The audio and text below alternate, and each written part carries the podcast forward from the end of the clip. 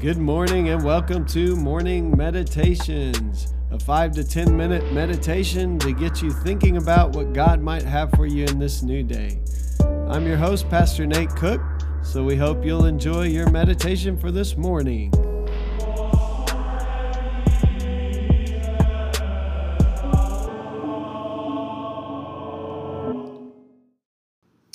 Hey, this is Pastor Nate, and this is your morning meditation.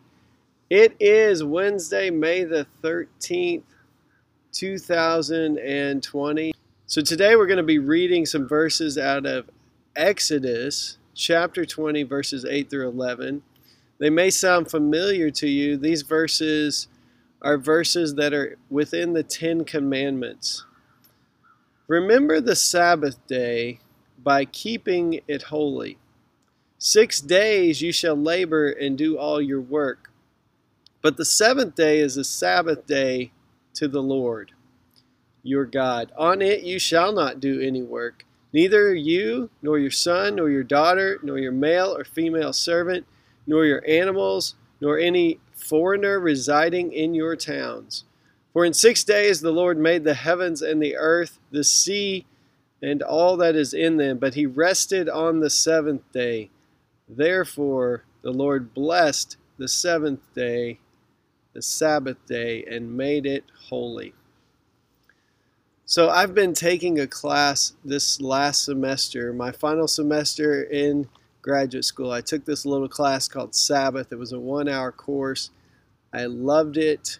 Uh, one of the things that we talked a lot about in Sabbath is our idea of time and how we think of time as a commodity. Like we don't want to waste time. We we tell people, you know, make sure you're making the most of your time. And for us many times what that means is productivity. Like we always have to be producing. We always have to feel like we're doing something that makes our time worthwhile. And uh, I think many of us have had the feeling of sitting somewhere and just doing nothing and feeling bad for it because you know there are 30,000 other things that you could be doing that maybe are a better use of your time. But this commandment to Sabbath is a commandment uh, that says to us that it's okay to waste time with God. That there, in fact, should be a rhythm in our week where we stop and we realize that God has got this whole thing under control. And we trust and we rest and we delight. Those are the three words that I took out of that Sabbath class. We trust God. We trust that God can run the world without us for a day. We rest physically. We stop for a little bit. Maybe we take a nap. Uh, we stop always striving. And then we uh, delight and this is the one that for me sometimes I'm a pretty serious person and when I think about my faith sometimes I get really serious but there's this element when we take a Sabbath that we just enjoy the things that God has given us. And we're really bad about doing that. We we so many times we we take things for what they will give to us and we just see them as things we can use for our own benefit, but just delighting in something that is a free gift. Something like sitting out here today in this um, wooded area and hearing all the birds sing their morning song. Uh, it's pretty amazing. I had my music on. I was taking the trash out out here, and I actually turned off my music this morning because the birds' song was so loud. I could hear it through my music, and I wanted to hear that instead. So, taking time to rest and trust and delight and Henri Nouwen's little devotional for us today is about wasting time with God. I think that's something that has not been talked about a whole lot in the Christian faith uh, more recently. Probably over the years it has. But we've kind of, as Americans, we see time as something we always have to be doing something productive because we want to make every moment count. And what Henri Nouwen is challenging us to is to waste some time with God. So, this is our little devotion for today. Prayer is not a way of being busy with God instead of with people. In fact, it unmasks the illusion of busyness, usefulness, and indispensability. Have you ever known somebody who has to be busy all the time or let you know how busy they are? This is saying that in prayer we unmask that. That's really an illusion. It's a way of being empty and useless in the presence of God, and so proclaiming our basic beliefs that all is grace and nothing is simply the result of hard work. I've talked a lot about that here on Morning Meditations. Everything we have is grace, everything we have has been given to us by God. We may say we worked for it, but God gave us even the ability, the talents, the strength, the physical health to get up and work.